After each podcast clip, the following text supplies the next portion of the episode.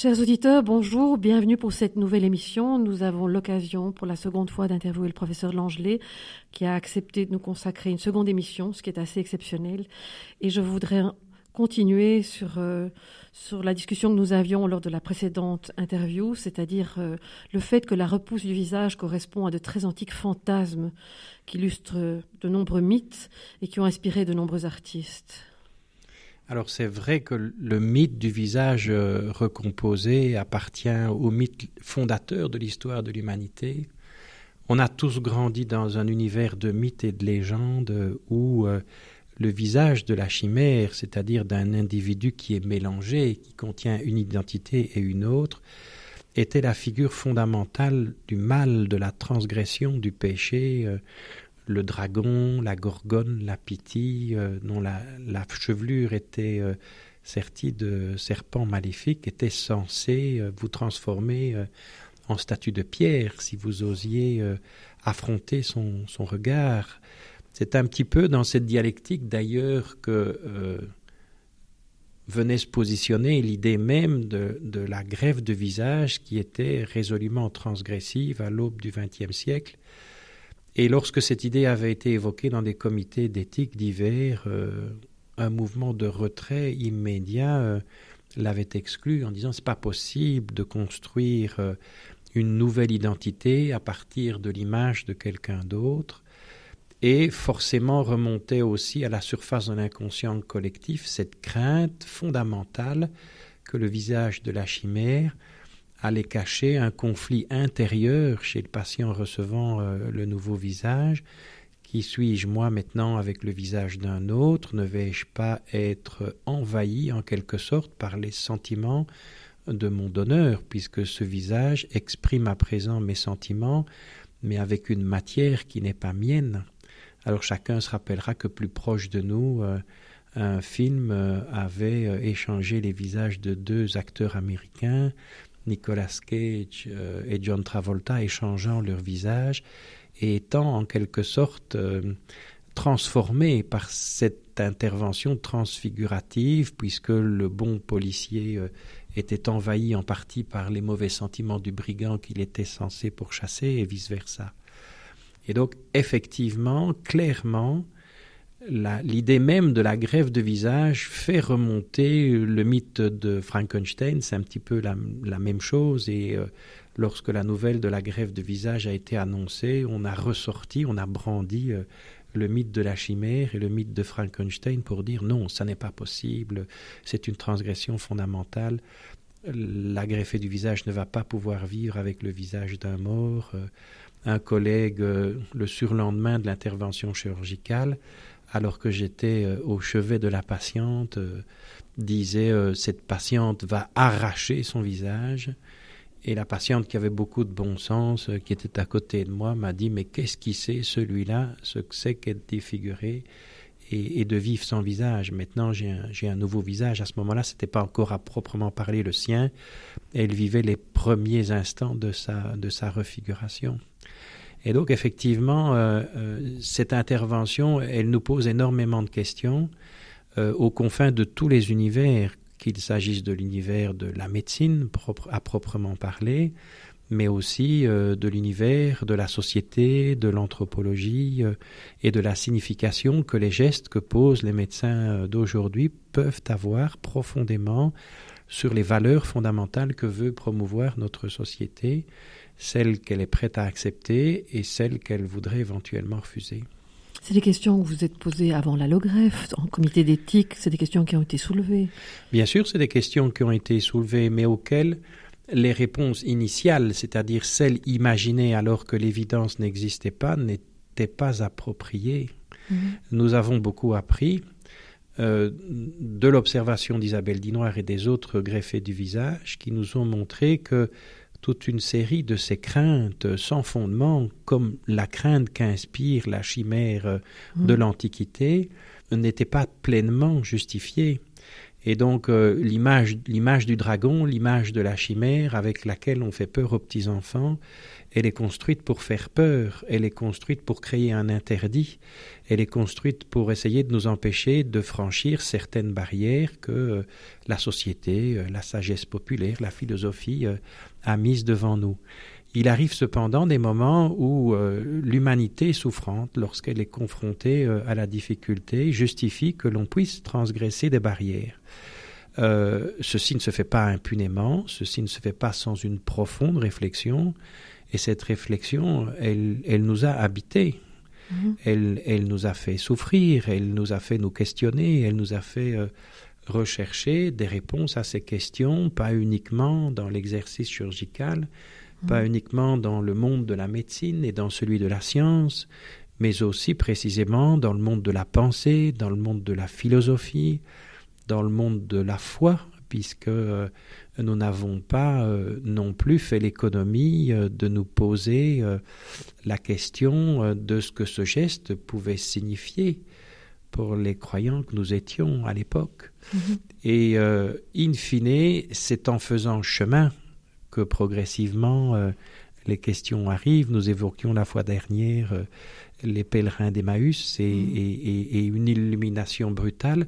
Ici, c'est pas une illumination brutale, c'est progressivement un chemin qui nous apprend que les craintes qui étaient les nôtres étaient en partie injustifiées, mm. et c'est l'expérience médicale au sens noble du terme qui nous apprend qu'effectivement il y a des points de lumière et que euh, de la transgression peut naître une certaine forme d'espérance.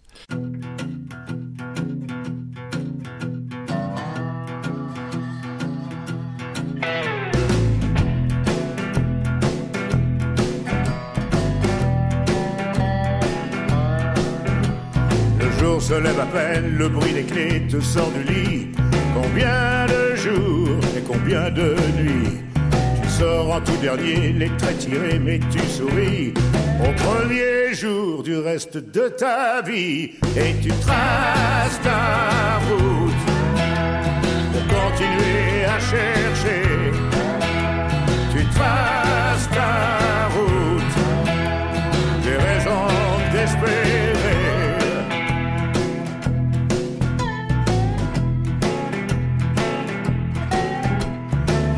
Est terminée, ta dette a été effacée. Tu quittes le banc des accusés. Tu mets dans la balance ce qui te reste de fierté. Tu veux jeter toi-même l'aider et tu traces ta route pour continuer à chercher. Tu traces ta route, des raisons d'espérer.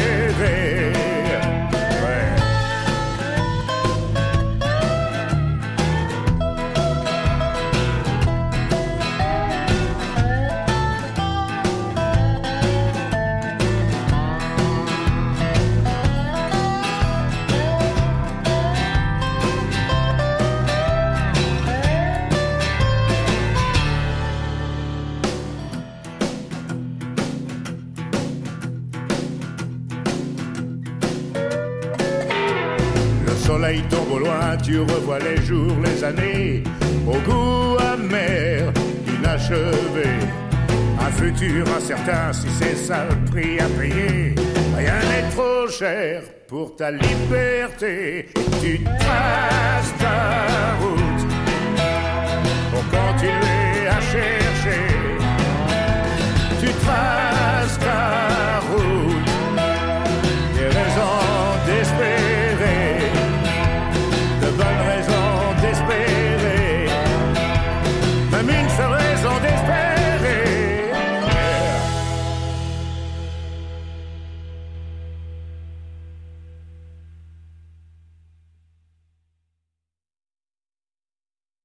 Ce chemin où vous êtes attiré par les traits de lumière et vous essayez de garder ces traits de lumière vraiment comme ligne de mire, j'imagine que des problèmes ont surgi.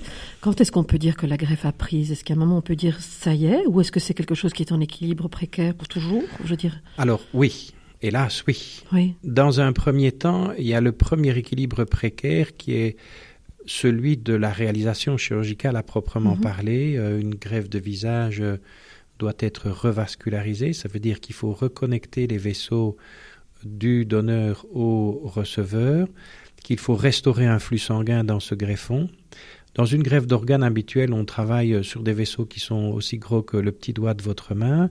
Dans une greffe de visage, on travaille sur des vaisseaux qui sont 10 à 15 fois plus petits, qui font un millimètre de diamètre. Donc ça ne doit pas se boucher. Donc la première incertitude est celle de faire survivre le greffon à proprement parler en y restaurant un flux sanguin. Mhm. Ça, c'est la première chose. Il faut 3 à 4 jours pour être sûr que, que, les choses ont pris sur le plan vasculaire. Et puis la, le deuxième péril, c'est le péril du rejet immunologique, puisque mhm. le greffon que vous offrez, il est constitué par une substance qui n'appartient pas au soi et qui immanquablement va être rejeté comme vous rejetez euh, un microbe ou une toxine qui rentre dans votre corps. Et pour cela, il faut donner au patient un traitement immunosuppresseur qui est un traitement lourd et qui peut, dans certains cas, mettre sa vie en danger puisqu'il diminue sa résistance contre les infections et contre, et contre les cancers. Euh, ceci, ça dure hélas toute la vie. Donc on peut induire un état de tolérance, on peut à l'aide des médicaments immunosuppresseurs éviter que le patient ne rejette son greffon. Euh, certains patients, au bout d'un certain temps, deviennent tolérants au greffon, mais ceci reste encore un mythe que l'on recherche dans toute la chirurgie de la transplantation, cœur, foie, rein, c'est valable pour tous les organes. Et puis, euh, il y a, on peut dire vraiment que la greffe du visage a réussi lorsqu'elle s'est intégrée dans le corps de celui ou de celle qui l'a reçue. Ça, ça veut dire les premiers sourires? Ça, ça veut dire les premiers sourires, les premières émotions. Ça veut dire que, et avant les sourires, le malade, quand vous touchez son visage ou quand il touche son visage, sent que la sensibilité y a été restaurée. Donc ça, ça prend environ trois ou quatre mois. Les premiers sourires, on va dire quatre à six mois. Et puis c'est à ce moment-là que se fait ce qu'on appelle la réappropriation corticale du greffon, c'est-à-dire que le greffon passe dans le schéma corporel.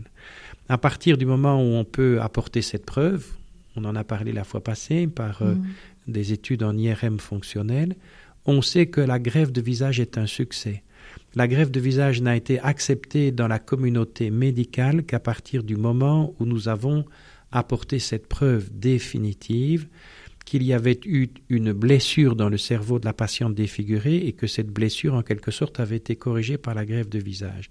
À partir de ce moment-là, pour, les, scientifiques purs et durs, l'idée a été définitivement euh, acceptée. Et puis, euh, et puis alors, après, au-delà de ça, il y a la réappropriation psychologique, psychologique du greffon. Euh, qui, reste un, qui reste un questionnement. Les greffés de cœur se posent encore des questions sur leur identité et sur celui ou celle qui fait battre leur propre cœur et qui les maintient en vie. Et donc ce questionnement, euh, il existe aussi euh, pour l'ensemble de l'existence. Mhm. Pas m'empêcher de vous poser une question concernant la pénurie d'organes et les organes. Bon, la greffe, l'allogreffe, c'est quelque chose de difficile, j'imagine, de trouver la bonne personne, de trouver le bon don. Ah oui, effectivement. Donc là aussi, il y a un protocole qui a été mis en place. Euh, il faut euh, greffer un visage du même sexe. On ne va pas greffer un visage d'homme à, une femme. Du même âge. Il faut greffer un visage du même âge, dans la même décade, mmh, de mmh. la même couleur de peau, de la même texture de peau. Mmh. Donc il y a cinq phototypes, donc il faut euh, trouver un phototype similaire et euh, une forme de visage, mais ça c'est plus relatif, euh, plus ou moins, euh, plus ou moins mm, approchante. Donc effectivement, ça n'est pas facile, mais le problème est, le même pour tous les greffons. Et puis il y a le problème de la compatibilité immunologique. La générosité du grand public dépasse parfois les appréhensions de, de, de la communauté médicale. Quand nous avons présenté le projet des greffes de visage aux coordinateurs de transplantation, ils ont eu un mouvement de retrait en disant oh là là, ça, ça va compromettre le don d'organes parce que les gens vont avoir très peur qu'on prenne et qu'on arrache le visage de leur, de leur défunt. Et de façon paradoxale, euh, les mêmes coordinateurs de transplantation nous ont expliqué euh, quelques mois après que, approchant les familles pour avoir des cœurs, des foies, des reins, spontanément les familles leur avaient dit si vous avez besoin du visage, prenez-le. Et donc la générosité euh, du bon peuple de chez nous dépasse de loin les, incertitudes et les craintes que, peuvent formuler à la fois le législateur et la communauté médicale. Professeur Langelet, la chirurgie réparatrice a commencé quand Au début du siècle? Ah non, la, la, vraie chirurgie réparatrice a pris son essor effectivement avec euh, la Première Guerre mondiale mhm. et avec les mutilations importantes qui ont été créées non seulement au niveau du visage et au niveau du corps, mais euh, on a des traces très antiques euh, de, chirurgie réparatrice réalisées à l'époque de la Renaissance. Les premières reconstructions du nez ont été réalisées par un chirurgien italien qui s'appelait Caspare Tagliacozzi qui reconstruisait les nez avec une partie prélevée euh, sur, euh, sur l'avant-bras. Donc les techniques de base de chirurgie plastique sont connues depuis longtemps, mais leur essor, effectivement, est né de la chirurgie des gueules cassées euh, dans les tranchées de la Première Guerre mondiale. J'ai le smile pour toute la planète. J'ai le smile malgré les tempêtes. Ouh,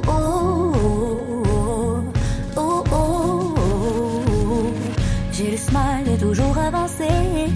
J'ai le smile même si rien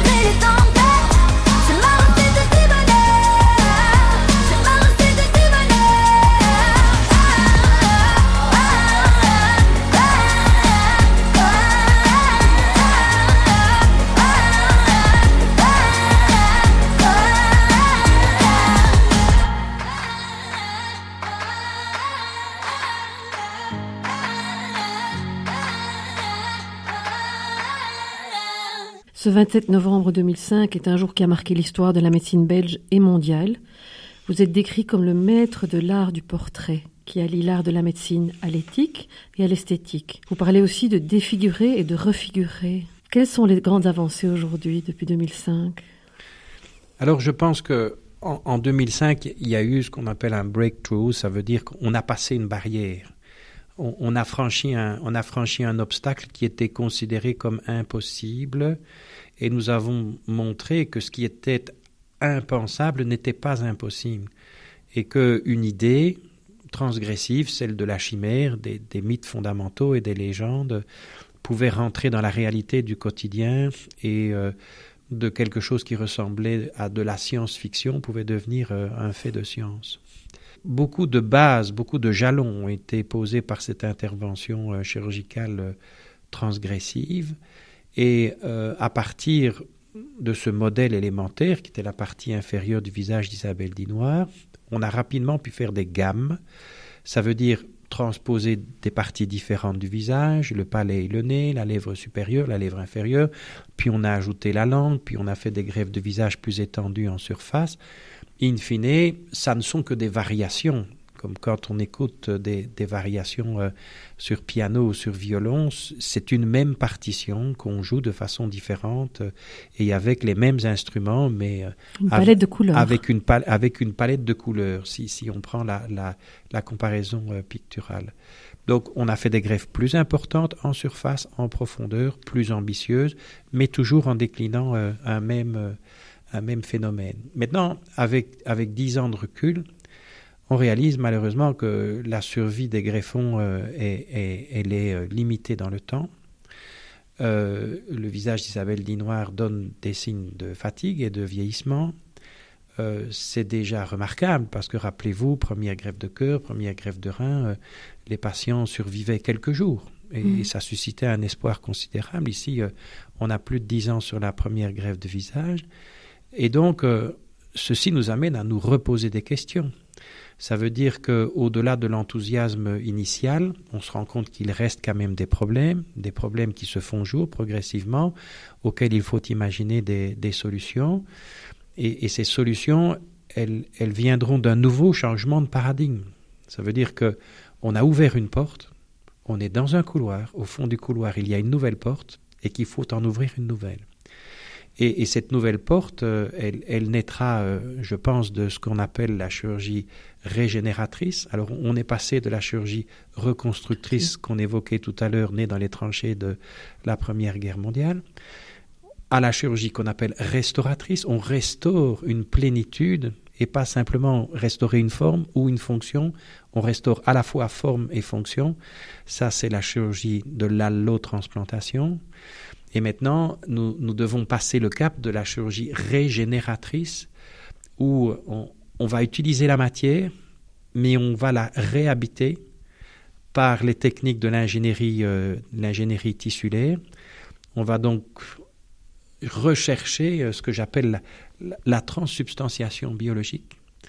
Donc euh, le, visage, quand il se revascularise, subit un phénomène ou un mystère qu'on peut appeler d'une transsubstantiation. Ça veut dire que c'était une matière, elle appartenait à une autre personne, elle est réhabitée par le courant sanguin de la personne qui reçoit, et dès ce moment, comme l'hostie que vous recevez à l'Eucharistie, elle n'appartient plus à la personne qui lui a donné sa matière, elle appartient à la personne qui la reçoit. Et donc, il y a là, dans ce phénomène de transsubstantiation, ici vasculaire, base à créer quelque chose qui est plus ambitieux encore, et qui est la transsubstantiation biologique. On utilisera le greffon, rendu compétent et tolérable par le sujet. Ce qui veut dire qu'il sera travaillé par vous, ce greffon sera retravaillé? Ce qui veut dire qu'il doit être retravaillé et qu'il faut évider le greffon des cellules de celui qui en a donné la matière pour ne garder que sa matrice, sa structure, son squelette. Mhm inerte, c'est-à-dire ce qu'on appelle les protéines matricielles, le collagène, etc., tout ce qui lui donne sa forme, mais le débarrasser de ces éléments vivants, ces cellules, pour remettre à l'intérieur de ce greffon des cellules qui seront prélevées sur le receveur et qui devront venir se remettre en place dans ce greffon, de manière à ce qu'il appartienne à proprement parler, en termes d'identité, non seulement d'identité surfacique, mais d'identité biologique à celui qui va le recevoir. Donc il y a encore beaucoup de travail. C'est un rêve, c'est un, c'est un rêve, oui, et beaucoup de recherches. Et ces recherches sont faites conjointement avec d'autres hôpitaux? Ces recherches sont faites euh, de façon parallèle dans différentes, euh, dans différentes universités et de façon collaborative entre plusieurs euh, universités en Europe. Il y a des endroits qui sont plus à la pointe de, de ces recherches que d'autres, des pays qui sont plus spécialisés? Non, je pense qu'il y a des gens qui travaillent dans le domaine, que ce soit aux États-Unis, que ce soit en Asie euh, ou que ce soit en Europe, mais la surprise peut venir de partout. Euh, quand mmh. Euh, mmh. on a fait la première grève de visage dans une petite ville modeste de province française comme Amiens, avec quelques Français et quelques Belges, ça a fait, ça a mm. fait sourire certains en se disant qu'est-ce que c'est que cette histoire Ça ne vient pas d'une grande ville, ça ne vient pas d'une grande, d'une grande capitale. Donc la surprise, elle est potentiellement partout. Je voudrais reprendre une de vos citations, peut-être pour clore cette seconde interview, qui sauve un homme, sauve l'humanité. Oui. Je trouve ça très beau et je trouve que c'est très emblématique du travail que vous faites, qui probablement chaque fois consacré vraiment aux patients et à chaque patient. Alors ça, c'est une phrase qui n'est pas de moi. Non, je sais, vous avez cité. Elle est dans la sagesse talmudique. Voilà. Donc, euh, et donc, euh, mais, mais c'est vrai. Ça veut dire que nous pouvons, euh, nous pouvons être, comment dire, nous pouvons être contents, nous pouvons avoir quelque sérénité à la fin d'une journée difficile lorsque nous nous sommes battus pour rendre euh, dignité euh, à une personne, euh, parce que nous avons, en faisant ça, accompli, comme autrefois des gens ont sauvé des juifs au moment de la Shoah, nous pouvons être sûrs d'avoir accompli notre devoir essentiel, qui est notre devoir d'humanité, et qui est celui de porter secours à tous ceux qui en ont besoin, qui sont, comme disent les chevaliers de Malte, nos seigneurs, les pauvres et les malades. Professeur Langelet, merci. Merci de ce précieux moment partagé avec vous. Chers auditeurs, merci et à tout bientôt. Je n'ai pas peur des hommes. Tu m'as dit dans un homme, il y a toujours l'humain. Et puis derrière l'humain, cherche bien, tu trouveras l'enfant. Il y en a toujours un, même chez les plus méchants, même chez les plus mesquins. Cherche bien dans leur œil la trace d'innocence pétille et qui danse, caché derrière l'orgueil, la fraîcheur, la lumière qui les pousse à ouvrir des fenêtres et à pousser les portes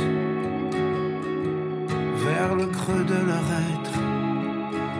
Si j'ai peur d'une chose, mon amour, c'est de te perdre un jour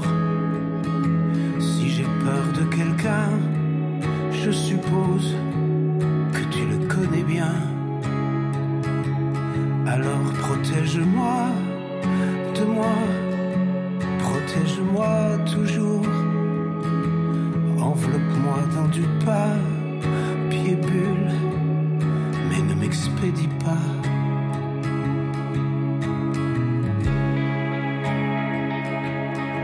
Je n'ai pas peur des coups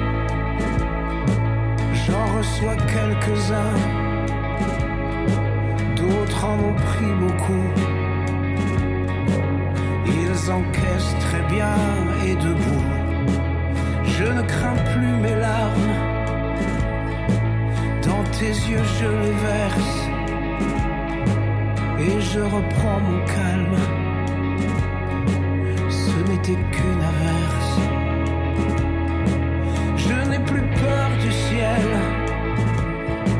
Si j'y monte avec toi, il me pousse des ailes.